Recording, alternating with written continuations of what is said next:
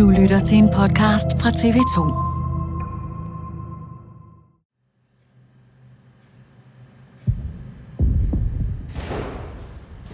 En læge på et hospital beder ham om at følge med ham ned i kælderen, hvor der ligger lig. Og iblandt dem, der ligger der så en lille bylt med noget hvidt stof. Og den bylt pakker lægen så ud. Og i bylten, der ligger der så et lille spædbarn. Og det er det billede, som har printet sig ind, fordi netop det billede er så sigende for den meningsløshed, som krig er et udtryk for. Jeg har jo som øh, udenrigsjournalist og korrespondent set utrolig mange øh, billeder fra krig og ødelæggelse. Men denne her film er fuldstændig uafrystelig. Den fik mig for første gang, tror jeg, virkelig til at begribe, hvad krig er, og hvad krig gør ved mennesker.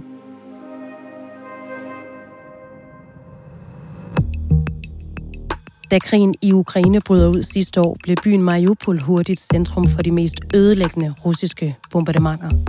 På det tidspunkt rejste de fleste journalister ud af byen, men et lille hold fra nyhedsbyrået Associated Press rejste ind, og det er nu blevet til dokumentarfilmen 20 Days in Mariupol, som for nyligt har haft europæisk premiere i Danmark. Dato i dag handler om, hvor vigtigt det er at dokumentere krigens redsler, også selvom det er en hård omgang at se på. Jeg hedder Nadia Filt. Velkommen til.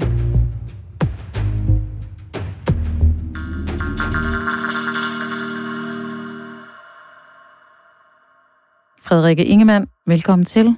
Tak. Det her er Frederikke Ingemann, TV2's internationale analytiker. Hun har set filmen 20 Days in Mariupol, og i øvrigt dækket krigen i Ukraine for TV2. Og så har hun mødt manden bag filmen og bag kameraet, Mystislav Tjernov. Tag os tilbage til, øh, da krigen startede i Ukraine for nu over et år siden, og til byen Mariupol. Hvad var det, der skete der? Mariupol er en by, som ligger i den sydlige del af Ukraine, og det var en af de første byer, som øh, russerne angreb, da de invaderede landet 24. februar øh, sidste år. We begin tonight with the battle for Mariupol. The strategic Ukrainian city is under relentless attack from Russia. Børnehospital blev ramt af et russisk bombeangreb. Angrebet skete i den belejrede by Mariupol. Mariupol mangler både drikkevand, mad og medicin. Der er hverken strøm eller varme, og telefonnettet virker heller ikke. Og der er kommet en film om øh, 20 afgørende dage i Mariupol, og manden bag filmen, Mystislav Tjernov, ham har du mødt. Hvem er han? Han er en ukrainsk filmfotograf eller dokumentarist, som er født i 1985, og det vil sige, at han er født i byen Kharkiv i det østlige Ukraine. Dengang Ukraine var Sovjetunionen. Men som han siger, så har at det, han altid har identificeret sig med, også fordi han var så, så lille dengang øh, Sovjetunionen var, så er det kun Ukraine. Han læste oprindeligt på universitetet til IT, men som man sagde, det var alligevel ikke rigtig ham. Øh, så derfra så begynder han så at arbejde som som fotografer. Han har non-stop dækket den ene krig og katastrofe efter den anden. Selvfølgelig krigen i Ukraine, også helt tilbage til annekteringen af Krim i, i 2014, men har også dækket krigen i Syrien, han har dækket Mosul i Irak, han har dækket øh, Talibans overtag af amerikanernes øh, farvel til øh, Afghanistan, men altså de sidste ni år nærmest konsekvent og konstant krigen i, i Ukraine og tit ved frontlinjen.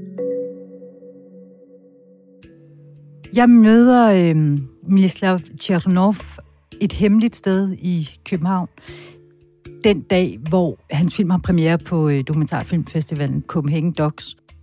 Og det øh, er et hemmeligt sted, simpelthen af sikkerhedsmæssige årsager. Der er i hvert fald ingen tvivl, øh, fortæller han mig om, at russerne jo meget gerne vil have fat i ham, fordi hans billeder jo var dem, der gik verden rundt. Det er hans billeder, der gør, at hele verden faktisk ved, hvad det var, der foregik i Mariupol.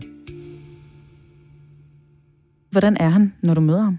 Han er øh, klædt, som de fleste reportagefotografer er. Det vil sige noget praktisk fodtøj, noget, nogle sorte, øh, robuste øh, bukser, en, en tætsiddende sort langærmet bluse. Det er ret tydeligt, at lige da jeg møder ham, så har han det ikke super godt. Han begynder med at spise noget chokolade og tage noget vand. Og der tænker jeg, okay, jeg havde lige set filmen, det er ekstrem hård kost, og hvis man så har lavet billederne, så øh, det tænker jeg i hvert fald, da jeg sad over for ham i begyndelsen, at jeg sad over for en, en meget modig dokumentarist og et par øjne, helt mørke, næsten sorte, som nok har set alt for meget. Jeg vil jo rigtig gerne ind under huden på ham, fordi jeg som, som journalist, som også jo nogle gange har stået i nogle pressesituationer, og har mødt folk, der har været ude for meget voldsomme ting, vil jo gerne forstå, hvordan man kan gøre det, han gør. Altså, hvordan kan man være så tæt på krigens ofre, mens krigen udspiller sig? Og så blive ved med at filme. Og hvad tænker han om alt den ødelæggelse, alt den død og de mange døde børn, vi ser, som lægerne forsøger at genopleve? Hvad tænker han om alle de læger, der bryder grædende sammen? Moren, der lige har mistet sin 18 måneder gamle dreng, der synker sammen på gulvet. Line, der buner sig op i bunker i kældrene, eller øh, ude på en mark, hvor man har, har gravet. Altså, hvordan kan man håndtere det som menneske, uden at bryde sammen, og så arbejde videre? Men han holder fast i historien og siger, alle græder. Jeg græder. Lægerne græder. Men jeg fortsætter med at filme. Og på et tidspunkt i filmen siger han jo også, min hjerne vil gerne glemme alt det her, men mit kamera filmer videre. Mstislav Tjernovs arbejde i Mariupol begynder med det samme, da krigen begynder. Selvom mange har svært ved at se det ske, har han en stærk fornemmelse af, at krigen er på vej – og derfor ankommer han til Mariupol på krigens allerførste dag. Hvornår træffer han beslutningen om at køre til Mariupol? Tjernov er i Ukraine, da krigen bryder ud den 24. februar sidste år. Og som han sagde, man kunne fornemme, at der var noget, der ville ske. Dels havde russerne jo oprustet og, og samlet mange af sine styrker ved, ved grænsen, men der var også en generel fornemmelse af, at lige om lidt sker der noget helt særligt. Den 23. februar sidste år om aftenen, der beslutter øh, Tjernov sammen med to andre fra Associated Press, som jo er der, hvor han, øh, han arbejder, og køre afsted til Mariupol. De befinder sig på det tidspunkt i Bakhmut, den by, der i dag bliver hæftigt bombet af russerne. It was so unusual to, to, to hear nothing. When you passed by the place, you could hear always artillery shooting That night was nothing. No sound. De sidder på en restaurant og øh, kører så derfra. Og det er en tur, hvor der er, som han siger, helt usædvanligt stille. Bemærkelsesværdigt stille. Og mange af de her krigsfotografer, de øh, siger også det her med, varsel på krig er, at krigen kommer af sjældent bomberegn. Det er faktisk stillhed og de når lige så den 24. og ankommen til Mariupol, og de har kun været der i en time, da de første bomber begynder at falde.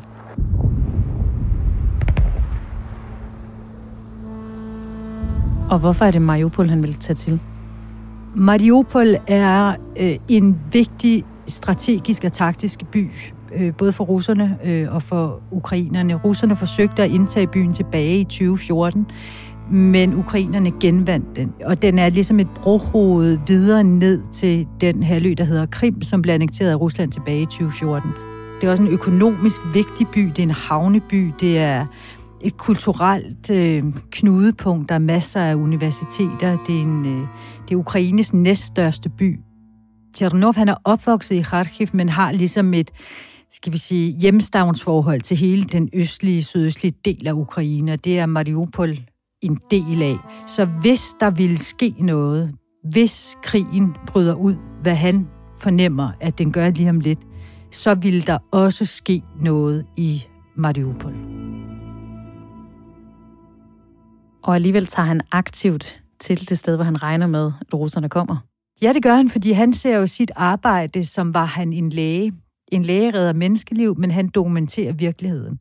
Så hvis der ikke er nogen til at filme det, der sker, så er omverdenen ikke vidende om, hvad der egentlig foregår. Så han ser sit, øh, sit arbejde faktisk øh, som en pligt, og som, som sin kamp mod russerne vel i virkeligheden også, og, og for ukrainerne. De fleste udenlandske journalister, der er nogle af dem i begyndelsen, men de tager ret hurtigt ud, men han vælger så at blive i byen. Hvordan forløber dagene så i Mariupol for det her hold af, af krigsfotografer?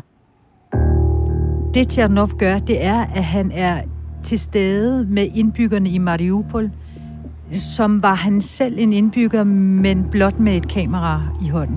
Han følger de, der bliver såret, når der er en ambulance, så kører han hen, eller løber hen til den ambulance. Kører med hen til hospitalet, bliver på hospitalet. Man ser øh, kameraet øh, bevæge sig meget, meget hurtigt efter den her strøm af borgere, der kommer med, med sårede mennesker, så man kommer ind på operationsstuerne. Man ser det kaos, der er med læger, der opererer øh, med mangel på... Efterhånden er der hverken vand, elektricitet eller varme, og der er også mangel på, på smertestillende. Øh, så det er nogle ubeskrivelige scener, som, som han simpelthen øh, er vidne til. Så nogle gange så kravler han så, eller går op på øverste etage i en bygning for at få et overblik over, hvad er det, der sker. Altså han dokumenterer simpelthen, hvad det er, der foregår.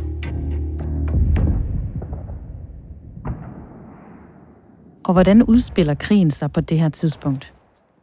Jamen, det er jo luftbombardementer, forskellige former for beskydning, og som dagene skrider frem, de her 20 dage, bliver det også til maskingeværer, salver, man kan høre, og der konkluderer han så, at nu er russerne helt inde i byen. Og så ser man jo, hvordan at den ene beboelsesejendom efter den anden bliver bombet, hvordan et hospital bliver bombet, hvordan mennesker forsøger at overleve under jorden, hvordan deres huse bliver bombet, og, og den panik og uvidshed, de mærker, fordi folk forstår ikke, altså hovedordet hos alle de her mennesker, der krigen begynder, er jo, hvorfor?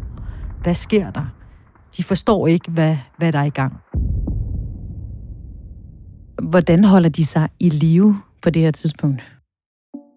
Ligesom resten af befolkningen, de holder øje med, hvor skuden rammer, holder øje med flyene, søger i dækningen, øh, når de kommer, går ned i kældrene i de helt almindelige beboelsesejendomme for at, for at finde beskyttelse mod bomberne. Der er ikke særlig mange beskyttelsesrum, så det er tit kældrene. De forskanser sig i det, der engang var et fitnesscenter. Sætter tape på de, alle de spejle, der er sådan, så hvis der er granatnedslag eller missiler, det ikke vil splindre alt for meget i hovederne på dem. Så han lever ligesom de andre mennesker i byen. Hvordan foregår det, når han har filmet noget, som han vil sende videre? Hvad gør han så? Ja, så kører han i sin i en bil øh, hen til et sted, hvor der så er en forbindelse. I takt med, at krigen tager til, så ryger internettet også, og det er han fuldstændig afhængig af i forhold til at kunne sende sine billeder hjem til øh, AP, Associated Press. Så, så det kommer sådan drøbvis ud til verdenspressen. Hvad er det for noget materiale, som øh, verdenspressen får at se i de dage? Det er jo bombardementer og ødelæggelser af, hvad der ligner civile mål. Det er en civilbefolkning, som dør og som bliver såret. Det er angreb på beboelsesejendommen, det er angreb på hospitaler, det er nogle ansigter og nogle menneskeskæbner, vi får på den krig, der er i gang, og som vi ikke havde kendt til, hvis hans billeder ikke havde været der. I hvert fald ikke fra Mariupol. Du sad dig selv på udlandsredaktionen på TV2, da de her billeder øh, begyndte at komme. Kan du fortælle om et, der gjorde indtryk? Mange af dem gjorde indtryk. Det er utrolig stærke billeder, fordi det er så øh, ja, det er, jo, det er jo altid ufiltrerede billeder, vi får ind på udenrigsredaktionerne. Vi gør jo altid meget ud af at filtrere dem, sådan så at de er til at holde ud faktisk og, og se på. Vi har jo også nogle, du har nogle regler for, hvor at man ikke må, må vise øh, døde mennesker. Altså vi skal bliver nødt til at have en, en stor respekt for, for offrene. Nogle af de billeder, som gjorde størst indtryk, er faktisk de, der er i filmen. Så det var på den måde sådan en genkendelse. Gud, det er jo hans billeder. Det var de billeder, vi sad og så på dengang. Et af de billeder, som står tilbage, og som var et af de stærkeste allerede dengang, det var billedet af en gravid kvinde, som øh, ligger med sin store mave og holder hånden på den, mens hun ligger på en borg, og hun bliver så båret afsted i et landskab, som er med gule bygninger rundt omkring, øh, hvor alle vinduerne mangler. Det er jo fordi, de er blæst ud ved eksplosionen. Og hvor det er øh, ja, hele underlaget jo også er resterne. Altså det er intet andet end, end murbrokker og, og ødelagte ting. Og ved vi, hvad der skete med hende? Det ved vi, fordi øh, Tjernov forsøger faktisk at finde hende efterfølgende og kommer til det hospital, hvor til hun blev bragt. Finder lægen, der behandlede hende, som så siger, at vi kunne ikke redde hende. Øh, hun havde mistet for meget blod, og hendes barn var, var også dødt. Da du taler med ham, kan han fortælle, hvad der gør mest indtryk på ham i de 20 dage, han er i Mariupol? Ja, det kan han godt, og det, der har gjort størst indtryk på ham, det er, hvor en læge på et hospital beder ham om at følge med ham ned i kælderen. Part of me stayed there in that basement because they didn't have space for bodies anymore. The morgue was full. So they were just piling up bodies in front of the hospital entrance and the basement was full too. And they were just, it was full of bodies, children too. De ved ikke, hvor de skal gøre af alle ligene. Så de ligger ligesom i kælderen. Og iblandt dem, der ligger der så en lille bylt med noget hvidt stof af en art. Og den bylt pakker lægen så ud. Og i bylten, der ligger der så et lille spædbarn. Og det er det billede, som har printet sig ind, især hos Tjernov. Netop det billede er, mener han, så, så sigende for den meningsløshed, som krig er et udtryk for. Hvordan er det for Tjernov at filme det her? Han siger, at øh, med alle grader, altså jeg græder, lærerne græder, øh, forældrene græder, alle græder, men jeg fortsætter med at filme. Som siger, mine følelser er fuldstændig øh, ligegyldige i den her sammenhæng. Det går bare ud på at, at dokumentere, hvad der, hvad der sker. Og det kan han altså, det formår han altså, selvom han græder. Efter at have tilbragt krigens første 20 dage i Mariupol, står det klart for Mstislav Tjernov, at han er nødt til at forlade byen. Hvorfor bliver det nødvendigt for ham at tage væk? Hvorfor skal han ud af Mariupol? Han skal ud, fordi han kan ikke arbejde mere. Bombardementerne tager til i styrke. Byen er omringet. Russerne rykker ind. De ved, at han er der. De ved, at der er en journalist derinde, som sender alle de her billeder ud til, til omverdenen. Så han skal heller ikke fanges. Og på det tidspunkt, der får Tjernov at vide, at nu, altså i morgen, er der en Røde Kors-konvoj ud af byen, og den kan du komme med. Så der beslutter de sig så at komme ud. Han skal igennem 15 russiske checkpoints på vej ud, uden at blive opdaget, og uden at hans kamera bliver taget, og uden at optagelserne bliver taget. Det lykkedes ikke for en fotograf fra Litauen, der også var med en lignende konvoj ud. Han blev opdaget, han blev skudt på stedet. Så Tjernov er godt klar over, at det er en farefuld færd at komme ud. Men han kommer ud, og de finder ikke filmene, og de finder ikke hans kamera. Så hvordan lykkedes det ham at slippe igennem de her checkpoints? Han går vel for at være en almindelig indbygger i Mariupol. Han kender jo området, han er, han er født der, han er opvokset der, han har arbejdet der. Han er tosproget, han taler både flydende russisk og flydende ukrainsk. Og så er han en durkdreven krigsfotograf som er vant til at arbejde i meget tilspidsede situationer. Hvor tager han hen? Han skal bare væk. Han skal ud af byen, som er omringet, ud til en anden by, som selvom landet bliver angrebet af, af selvom Ukraine jo generelt bliver er under angreb fra Rusland, så er der jo ikke krig alle steder. Så han skal ud af den her by, Mariupol, og det kommer han i live. Det første, han gør, da han kommer ud det er øh, at tage et bad. et langt, langt bad, som man siger, og få noget mad. De spiser ukrainsk borsch, som faktisk også er en, en russisk øh, nationalspise, af en rødbede suppe, og sover. Og maden smager særlig godt, siger han, fordi i, mens han var i Mariupol, så var de jo var de kun vant til at spise en gang om dagen. Og det der med bad, det var en, det var en særlig luksus. Hvad har det gjort ved ham at tilbringe de her 20 dage i Mariupol så tæt på krigen? Det spørger jeg ham om. Og der svarer han, at, at, han, er, øh, at han er ødelagt af det. Men det handler ikke om ham. For der er så mange andre, der også er blevet ødelagte. for ham er det allervigtigste jo billederne. Det er den dokumentation, han sidder inde med. Hvad vil han med den her film? Tjernov vil, vil vise, han vil dokumentere, hvad krigen i Ukraine, hvad den er.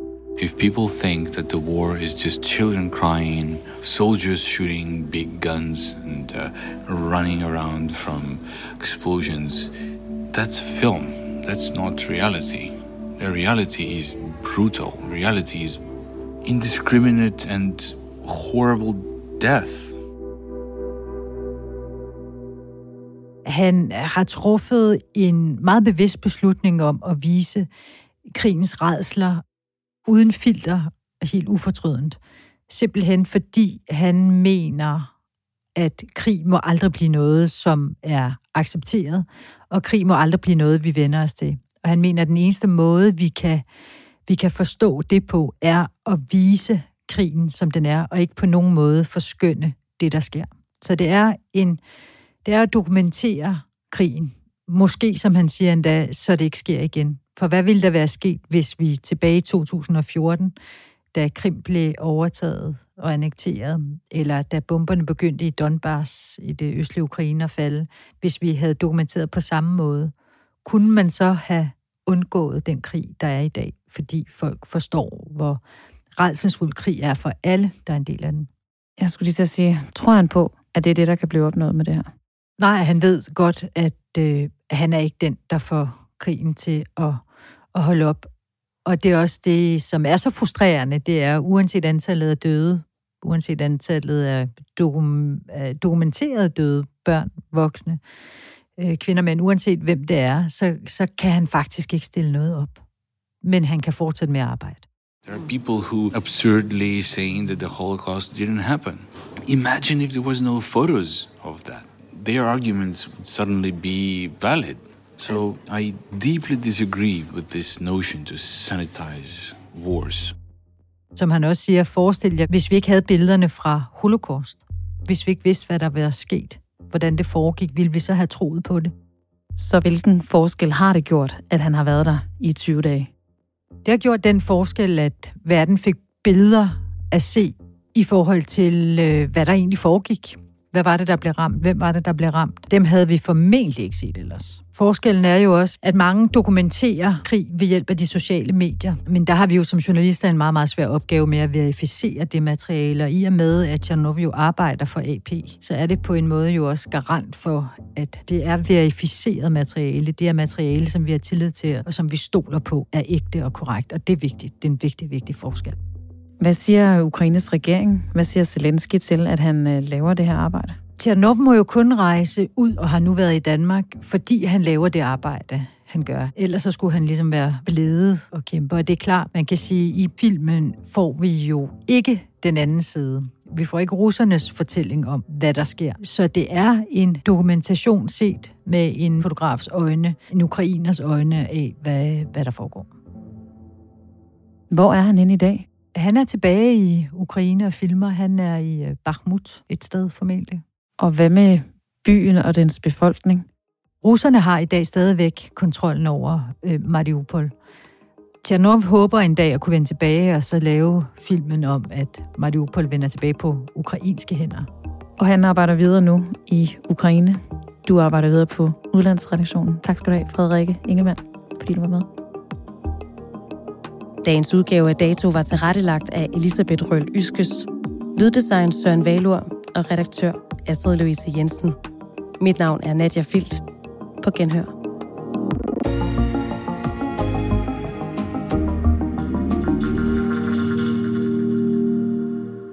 Du har lyttet til en podcast fra TV2.